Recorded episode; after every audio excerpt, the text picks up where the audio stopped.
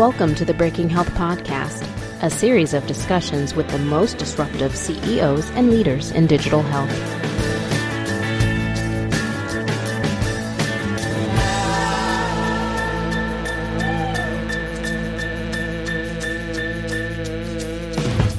Hey everyone, this is Tom Salemi. Welcome back. This is the Breaking Health Podcast.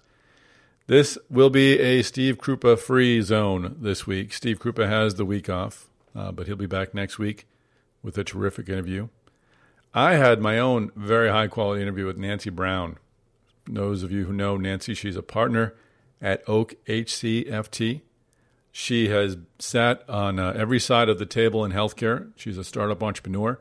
She moved over to uh, the corporate side for a while, and now she's uh, serving at uh, one of the premier venture firms in healthcare. We talked uh, a little bit ago, I'll, I'll be honest. Uh, you'll hear some references in this interview about Athena and its CEO, Jonathan Bush. And uh, this interview was done prior to the news that Jonathan Bush would be stepping down. Also, we talk a bit about Aspire, and this was before Anthem agreed to acquire the company. So, a lot's going on. Nancy must have been very busy when she uh, did this interview, so I appreciate her taking the time to talk to me. But uh, we were able to talk uh, about her career, about uh, her work at startups at the uh, corporate level, and now in the venture world. Uh, Nancy's really a lot of fun to talk to, and I know you'll enjoy this conversation. Before I let you go, don't forget the Digital Healthcare Innovation Summit will be happening on October 11th in Boston. Go to dhis.net to register. Now let's get into this conversation with Nancy Brown of Oak HCFT.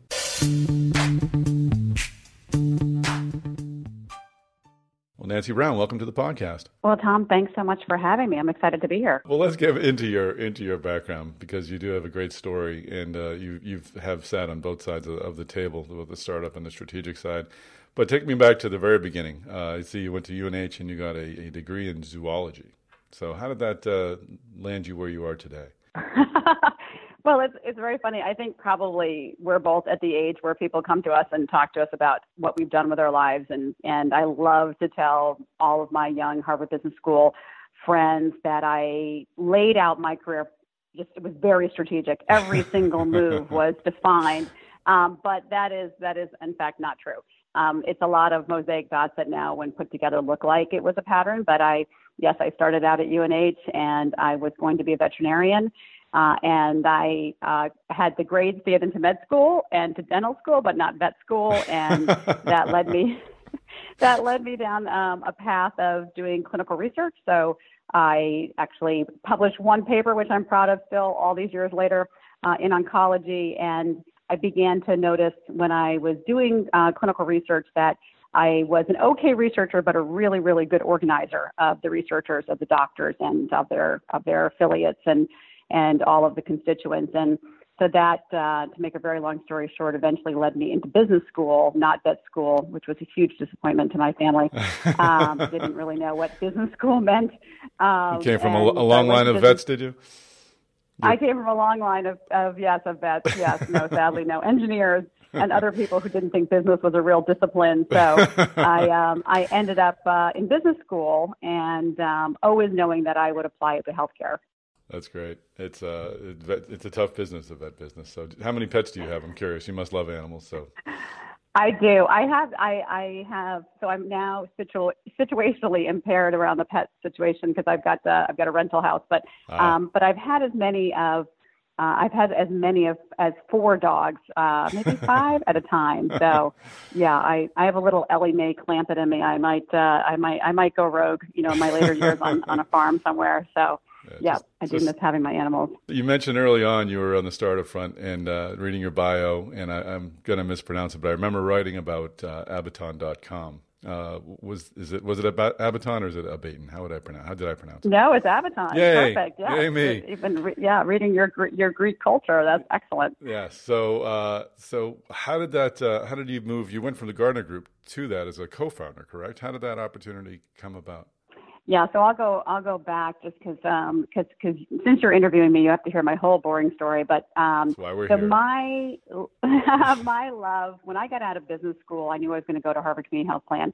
for people who don't know what that is, it's a staff model HMO or was a staff model HMO here in Boston, very similar to Kaiser. And I specifically picked that because it was the most interesting healthcare delivery organization um, in in the country, in my opinion. Never occurred to me to go to a hospital or doctor's office because there was no innovation there. And I went to Harvard Community and I ran clinics during the day, and at night we did process reengineering. So we were applying principles that were applied to the auto industry to clinical care. So, um, ideas that people think are new are certainly not new. We had folks who sat in a room and did analytics all day on all of our clinical data and would tell us areas where there was a lot of spend. Um, and we would then bring together the clinical leaders, uh, whether it was hip replacements, we'd bring together orthopedic surgeons and we'd look at the process and we, we would redesign these processes. And we had, at the end of the day, uh, processes that, if applied properly, would get you to the ultimate cost quality outcome. The issue was it was really hard to apply processes consistently, even though we were bringing patients into our own clinics because we back then did not have technology at the point of service. Epic was a scheduling system, Cerner was a lab system, there was no internet in the home, and so we sought to create the first ever point of care EMR in a joint venture between Harvard Community Health Plan and EDS. And that was my path to, to transition from clinical care delivery to technology. Um, and I eventually um, went to, I did a little, little bit of time at Gartner Group, but then uh, was waiting for a team of folks who were really all embedded inside of United Healthcare at the time to spin out um, and start a new company, Abaton.com, which was in 1997 first use of web-based technology to deliver clinical data at the point of service. And that was a super exciting time. I moved from Boston to Minneapolis, um, where I heard it was a dry cold. I believe that and, and, and followed them. and uh, and that was um, my my entry into becoming an entrepreneur. Fascinating. So, and that was uh, one of the ventures at the time that went well. You were you were acquired by McKesson. Uh, did you intend to stay at McKesson for as long as you did at that acquisition, or did you feel like you were going to go back into the into another startup? Yeah, it's a great question. Uh, people are, in fact, surprised that I stayed as long as I did. So I, um, so yes, we were acquired by McKesson very quickly. I think we were about 18 months old, and it was a it was a great um, a great deal for everyone involved. So we were the we were um, uh, we, we had a minimal amount of revenue, about 300,000. It's about six million dollars in on the venture side, and wow. sold for 120 million. And it was a, a point in time, and I did not intend to stay at McKesson. The, the asset quickly became um, integrated into a, a broader group, and I was leaving.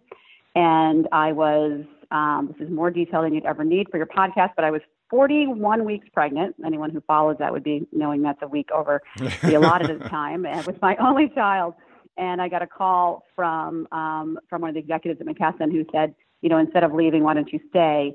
And you can move to Atlanta and run either strategy or or marketing, which were both very large departments for the healthcare IT division.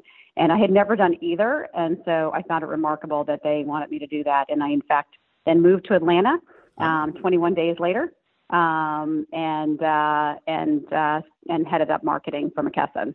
So Minneapolis to Atlanta, right? Yes. That's that's quite a change. It was all part of my strategy to get to Boston and feel like the weather was moderate. So the coldest and the hottest. Great, yeah. great strategy. See, you did have it all planned out. So, what was that experience like uh, running running that department at, McKesson? Uh, what did you uh, what lessons did you walk away with?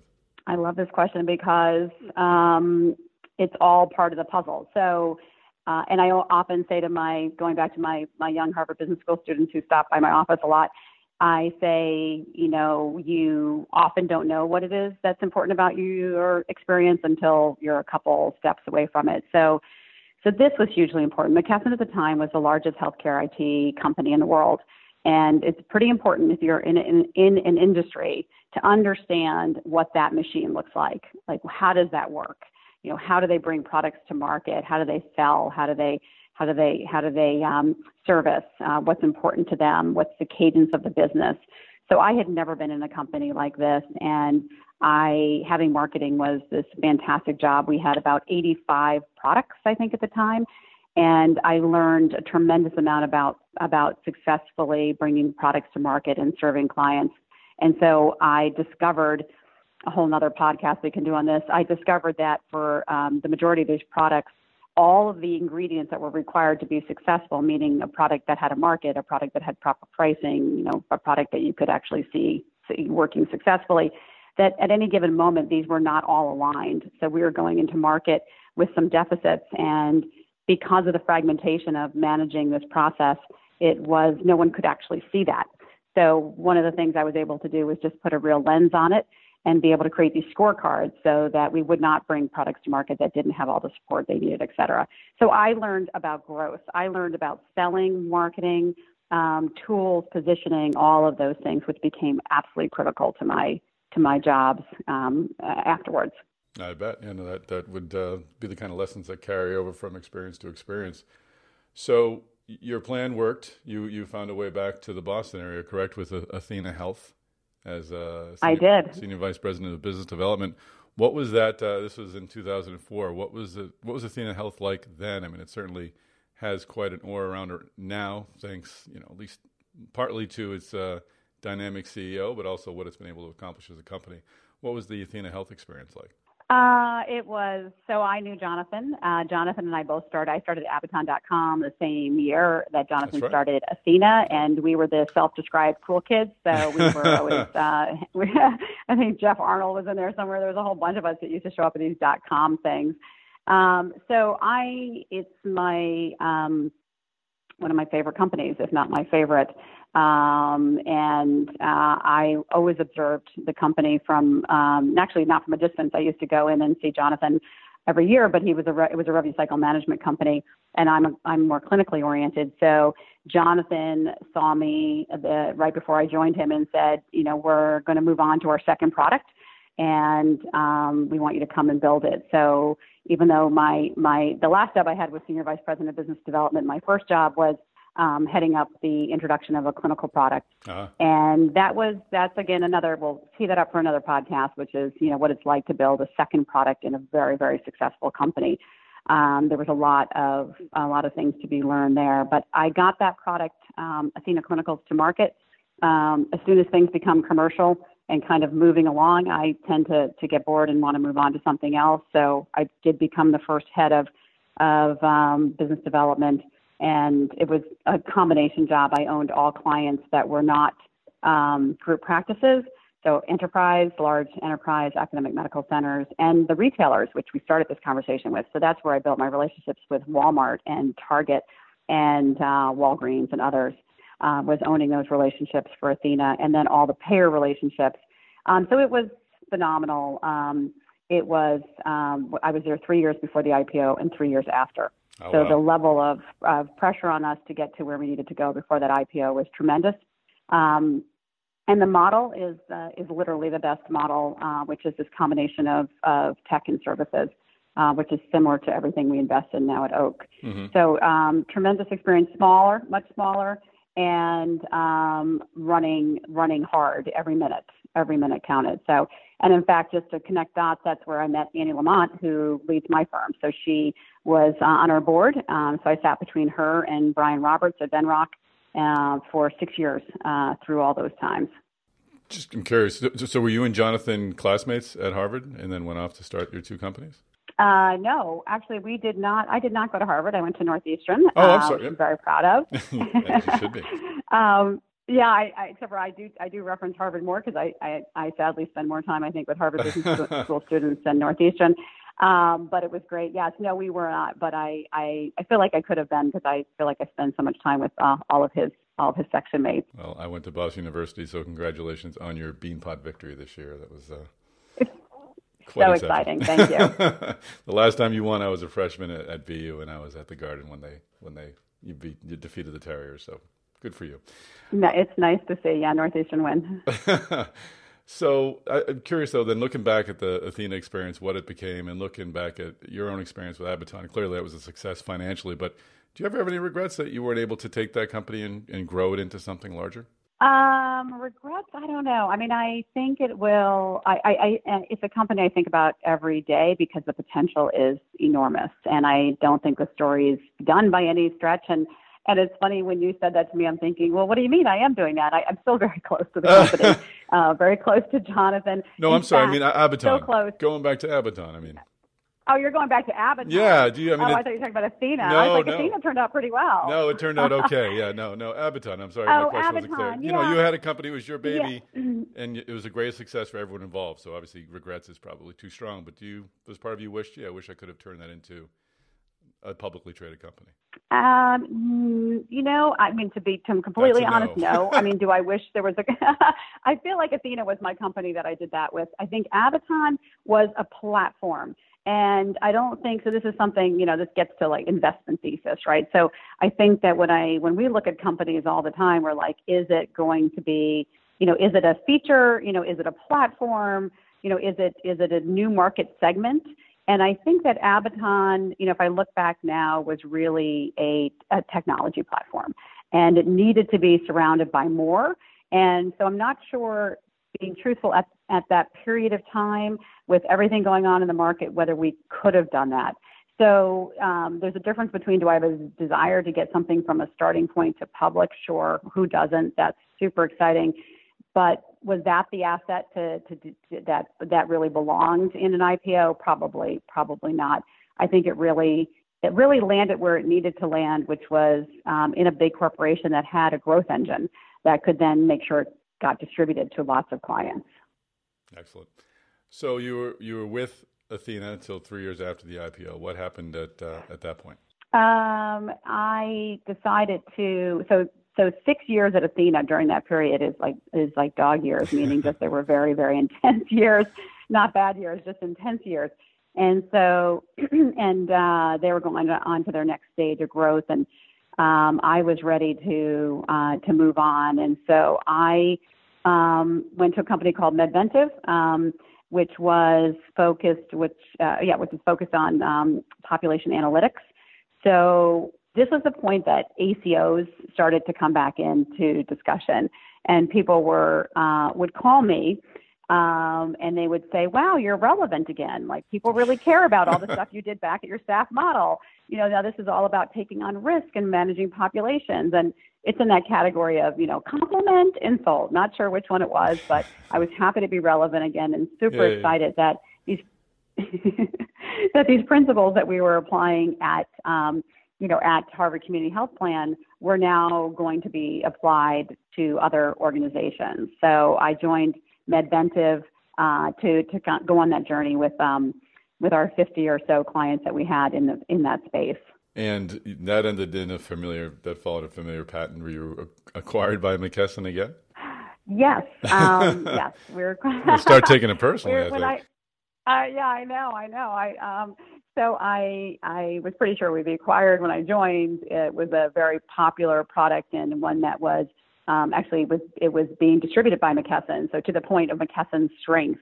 Um, this is now the payer group, and the, uh, a lot of people don't realize now it's Change Health, but McKesson has tremendous strength in the payer space and um, tremendous relationships. And so they were distributing our product. Um, and then we also were doing some things with other strategics. So, um, yeah, so we ended up um, being acquired. And, um, and then I ended up going back briefly to, to McKesson um, in uh, working with the strategy team in San Francisco for about 18 months. And that was the point at which I began to think about venture because part of that work uh, was to think about the creation of a, a strategic venture group at McKesson. And in the context of that, I was um, uh, contemplating instead of going back into another startup that I would um, do venture for a bit. And so that is when my mind opened to it. And actually, uh, about the same time that I heard from Annie that she was starting a new company. Well, that was great. So, so what what was it about becoming a venture capitalist or, or an investor did you find appealing? So a couple things, and I'm pretty transparent about this. Um, I uh, had a number of things going on, um, and I was going to shift from um, have a shift in my in my life. So I was going to be a full time uh, single parent to my to my daughter, and so I purposely looked for um, not a job that has less work, but a job that would have uh, an ability to balance a little bit more. Mm-hmm. I have no ability to compartmentalize when I am the operator of a company, so I felt like this would be a great way to, in this really incredibly changing market, uh, with so many people coming into uh, the, the venture and entrepreneurial side, this would be a great perch for me to be able to not only see the one thing that I focused on, but to see many, many things and to understand what, how the market is trending. Um, and that I could contribute to uh, to the entrepreneurs in maybe ways that were a little bit different than what other venture capitalists could do. So, um, so what turned what started in the beginning as a way to manage all that has now, four years later, we're almost at my four year anniversary of joining Oak, has now turned into um, the way I'll spend the rest of my career. So this is a crazy good job, as I like to say, just absolutely, absolutely. amazing. Um, in that I get to talk to um, the best and the brightest every day. Um, I probably see five or so, five to six, maybe new, net new companies uh, a week, or talk to them on the phone. And I learned something new um, just about every one of those phone calls about how people are viewing the market, and uh, just have a tremendous ability to share some of the, the experience that I've had with um, with the entrepreneurs when they want it. So this is kind of a typical question for VC, but what type of companies are you looking for specifically? What what are the qualities of a company that you would uh, you would like to invest in? Yeah, so we have. Um, so this is a this is also one of my favorite topics because besides meeting with Harvard Business School kids, I meet with a lot of folks who want to join venture firms. And I sometimes think they don't realize how different they are. Like each venture firm is very, very different uh, from a cultural standpoint, investment thesis, stage of company. And so I am absolutely in my sweet spot, which is we are all about companies that are applying technology and services uh, to healthcare to get to a cost and quality outcome. And so we're not doing security, we're not doing pure tech, we're not doing roll ups of uh, sort of uninspired service companies to just get to something bigger and, and, and sell it. We are um, finding market problems that are undeniable, as we started the conversation with, um, and um, and teams that have a point of view about what the clinical process should be that gets applied, that gets you to an outcome, and have then figured out how to lift and shift that process consistently uh, to a market that's that's got um, you know tremendous scale uh, scaling ability. Examples. So in our portfolio, um, Aspire uh, is our palliative company. This is probably, um, it's not the only example, but it's one of the best. So, end of life care is not a partisan issue. No one denies that finding folks at the end of life and putting them into a process that allows them to have quality and dignity and um, allows them to stay home with family is um, there's no denial that that is the way to go. The question is, how do you take that type of service and scale it across the United States, which is what my uh, one of our companies, Aspire Health, out of Nashville, has done very successfully. Um, we have these, and so so this is really so our our we're very opportunity driven. We're looking for these um, undeniable pain points, and we find them. Um, sometimes we have to we have to build them ourselves. Sometimes we seed someone who already has an idea, and sometimes we find a growth company. But we will do everything from seed to buyout. Um, it's really based on the opportunity, and that's a little unusual uh, for for a venture firm. Absolutely, no, it's uh, you guys have done some fantastic work of late. I'm curious, you were uh, you were involved in the the, the late '90s that that kind of e-health boom, whatever we want to call it. Now you, you we've yes. seen the investment over the last three or four years in, in digital health or whatever we're calling this now. Can you compare and contrast the, the two eras? Uh, the similarities would be that there's a lot of dollars going into a lot of ideas, but I think that it kind of sort of ends there. That this is, feels a lot different than than than that did that did in the late '90s. Yeah, that's a big question. I mean, I I think um, know, I think I can talk a lot about sort of uh, sort of macro things that are different. So one is the technology is just different. Like it's better. like now, you know, a lot of the promise. I can't even believe how long it's taken for the, the promise of you know interoperability, um, for example, to to to to become a reality. Um, and um, and there's just the tech has has evolved. Um, so that makes it more reliable, meaning we had a lot of great ideas, but not a lot of great execution back then. Also, I think for us anyway, we have a strong, strong um, belief that it has to be married with services. So um, um, you are dealing still with a cottage industry. This is a cottage industry, and what I want the people in this cottage industry to be good at is delivering care. Um, and not have to learn all these other capabilities that are not really um, not really meant to be their core competency. That's what we what we learned at Athena, which is let us do your billing for you. Let us take care of all the stuff that there's literally no reason for you to be good at. We can do it for you. And the comparative advantage is like you need to spend your time on things that are that are critically important. So I think we're seeing more of an evolution of of people bringing tech-enabled services to the market and applying it. Um, and then I think we've got some things that aren't great about this this time around, which are sort of what I'd call apps in wearables, um, as though they alone uh, will move the needle, or the discussion of AI, or or any of the or blockchain. So unless those things are in a context that end in this is how this thing becomes actionable, then we don't we don't want to hear about it. It's distracting. Um, because it's a means to no end. It's just, you know, it's just a shiny object if it's not in the context of here's how we intervene, here's how we detect something through AI, intervene in a workflow, and then take action and make a difference.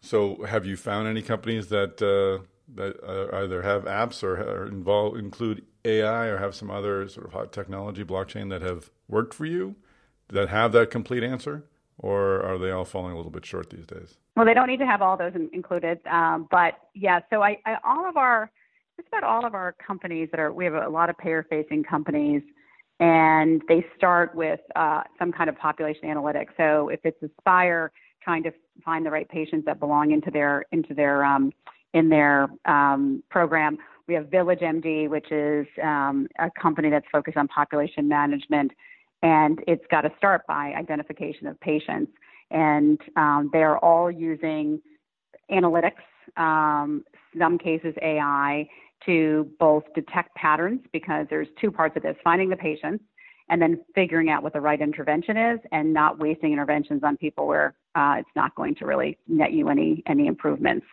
So I, all of our companies are using analytics in some cases ai and then and then taking those learnings and put, putting them right in into the workflow. So um, that's all part of how you get to uh, operational scale and margin, right? Just to, and so we've had companies who started off in their process doing um, six things for every patient, just for, um, to make an example here, and then through um, through analytics and AI, we're able to isolate three of the six, and then only do three because those are the ones making the difference. And that's the kind of sort of uh, analytics capability we need applied so that we can reduce the expense of managing these patients and get to the same outcome with less expense. Does that make sense? That does. No, that's that's a, great thesis, and uh, look forward to, to seeing what you're doing. I'm glad you found your your the job you'll have for the uh, remainder of your career. It's exciting to be doing what you're doing, where you're doing it at this time. There's so much going on. Very exciting. I um, I'm very I'm very fortunate. Excellent. Well, thank you for joining us uh, on the podcast, and uh, look forward to seeing you uh, at a future Digital Healthcare Innovation Summit. Thanks so much. Thanks for having me. All right, well, that is a wrap. Thanks for joining us on this week's Breaking Health podcast. Thanks also to everyone who is subscribed to the Breaking Health podcast. If you haven't done so, please do. We'll send future podcasts directly to your listening device. We appreciate it also if you give us some rankings on uh, on iTunes or whatever platform you use to listen to this podcast. That helps folks find the podcast. Of course, tell your friends. Let them know what we're discussing here on the Breaking Health podcast. If you're enjoying it, no doubt they will too. Finally, reach out to me directly. I'm on Twitter. Can be reached at MedTechTom. That is at MedTechTom. You can also find me the old fashioned way on email, tom at healthegy.com. That's the word health, followed by letters E-G-Y.com. Healthegy is the producer of this and many other fine podcasts and great events like the upcoming Digital Healthcare Innovation Summit, which is happening on October 11th in Boston. Please register for that sooner rather than later. This one does sell out. Go to dhis.net to register for the Digital Healthcare Innovation Summit. You'll join us in Boston, my hometown.